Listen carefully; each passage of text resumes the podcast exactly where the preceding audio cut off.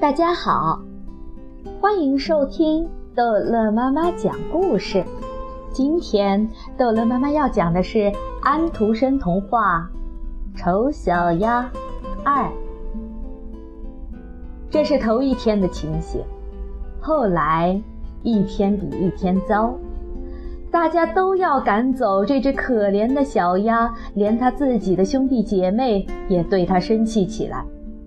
他们老是说，你这个丑妖怪，希望猫把你抓去才好。于是妈妈也说起来，我希望你走远些。鸭们啄它，小鸡打它，喂鸡鸭的那个女佣人用脚来踢它。于是它飞过篱笆逃走了。灌木林里的小鸟一见到它，就惊慌地向空中飞去。这是因为我太丑了，小鸭想。于是它闭上眼睛继续往前跑，它一口气跑到一块住着野鸭的沼泽地里，它在那儿躺了下来，躺了一整夜，因为它太累了，太丧气了。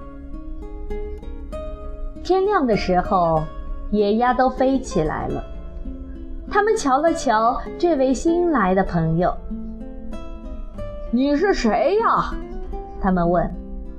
小鸭一下转向这边，一下转向那边，尽量对大家恭恭敬敬地行礼。你真是丑得厉害，野鸭们说。不过，只要你不跟我们族里的任何鸭子结婚，对我们倒也没什么大的关系。可怜的小东西，他根本没有想到什么结婚，他只希望大家允许他躺在芦苇里，喝点沼泽里的水就够了。他在那儿躺了整整两天，后来有两只雁，严格的讲，应该说是两只公雁，因为他们是两个男的，飞来了。他们从娘的蛋壳里爬出来还没多久，因此非常顽皮。听着朋友，他们说，你丑得可爱，连我都禁不住要喜欢你了。你做一只候鸟跟我们一块飞走好吗？另外有一块沼泽地离这儿很近，那里有好几只活泼可爱的妞儿，她们都是小姐，都会说嘎，你是那么丑，可以在他们那儿碰碰你的运气。啪啪，天空中发出一阵响声，这两只公雁落到芦苇里死了，把水染得鲜红。啪啪，又是一阵响声，整群的燕儿都从芦苇里飞起来。于是又是一阵枪声响起来，原来有人在大规模的打猎，猎人都埋伏在这些沼泽的周围，有几个人甚至坐到芦苇上空的树枝上，蓝色的烟雾像云块似的笼罩着这些黑树，慢慢的在水上面远方飘去。这时猎狗都扑通扑通地在泥泞里跑过来，灯芯草和芦苇两边倒去。这对于可怜的小鸭来说真是可怕的事情，它把头掉过来藏在翅膀里。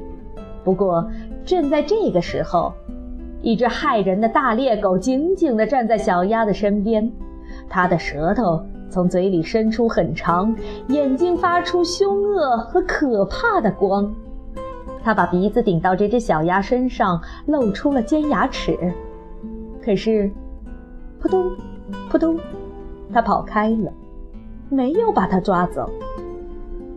啊，谢谢老天爷！小鸭叹了一口气，我丑得连猎狗也不要咬我了。他安静地躺下来，枪声还在芦苇里响着，枪弹一发接着一发地射出来。天快要暗的时候，四周才静下来，可是这只可怜的小鸭子还不敢站起来，它等了好几个钟头才敢向四周望一眼。于是它急忙跑出这块沼泽地，拼命地跑，向田野上跑，向牧场上跑。这时吹起一阵狂风，它跑起来非常困难。到天黑的时候，它来到一个简陋的农家小屋，它是那么残破，甚至不知道应该向哪一边倒才好，因此它也就没有倒。狂风在小鸭身边嚎叫得非常厉害，它只好面对着它坐下来。它越吹越凶，于是它看到那门上的铰链有一个已经松了，门也歪了，它可以从空隙钻进屋子里去，它便钻了进去。屋子里有一个老太婆和她的猫，还有一只母鸡住在一起。她把这只猫叫做小儿子，它能把背拱得很高，发出咪咪的叫声来。它的身上还能蹦出火花，不过要它这样做，你就得摸到它的毛。母鸡的腿又短又小，因此它叫短腿鸡儿。它生的蛋很好，所以老太婆把它爱得像自己的亲生孩子一样。第二天早晨，人们马上注意到了这只来历不明的小鸭。那只猫开始咪咪地叫，那只母鸡也咯咯地喊起来。这是怎么一回事儿？老太婆说，同时朝四周看看，不过她的眼睛有点花，所以她以为小鸭是一只肥鸭，走错了路才跑到这儿来的。这真是少有的运气，她说。现在我可以有鸭蛋了，我只希望它不是一只公鸭才好，我们得弄个清楚。这样，小鸭就在这里受了三个星期的考验，可是它什么蛋也没有生下来。那只猫是这里家里的绅士，那只母鸡是这家里的太太，所以他们一开口就说，我们和这世界，因为他们以为他们就是半个世界，而且还是最好的那一半呢。小鸭觉得自己可以有不同的看法，但是他的这种态度，母鸡却忍受不了。你能够生蛋吗？他问。不能。那么就请你不要发表意见。于是熊猫说，你能拱起背发出咪咪的叫声和蹦出火花吗？不能。那么当有理智的人在讲话的时候，你就没有发表意见的必要。小鸭坐在一个墙角里，心情非常不好。这时它想起了新鲜空气和太阳光，它觉得有一种奇怪的渴望，它想到水里去游泳。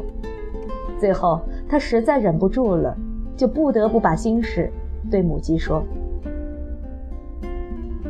你在起什么念头？母鸡问。你没有什么事情可干了吗？所以你才有这样的怪念头。你只要生几个蛋，或者咪咪叫几声，那么你这些怪念头也就会没有了。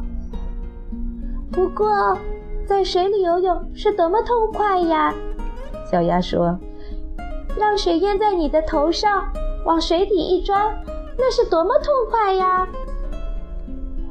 是的，那一定很痛快，母鸡说，你简直在发疯。你去问问猫吧，在我所认识的一切朋友当中，它是最聪明的。你去问问它喜不喜欢在水里游泳，或者钻进水里去。我先不讲我自己，你去问问你的主人，那个老太婆吧。世界上再也没有比她更聪明的人了。你以为她想去游泳，让水淹在她的头顶上吗？你们不了解我，小鸭说。我们不了解你，那么请问谁了解你呢？你绝不会比猫和女主人更聪明吧？我先不提我自己，孩子，你不要自以为了不起吧，你现在得到的这些照顾，你应该感谢上帝。你现在得到一个温暖的屋子，有了一些朋友，而且还可以问他们一些问题，不是吗？不过你是一个废物，跟你在一起真不痛快。你可以相信我，我对你说这些不好听的话，完全是为了帮助你呀。只有这样，你才知道谁是你真正的朋友。请你注意学习生蛋，或者咪咪的叫，或者蹦出火花吧。好了，这一集的丑小鸭的故事就讲到这儿结束了。欢迎孩子们继续收听下一集的安徒生童话《丑小鸭》。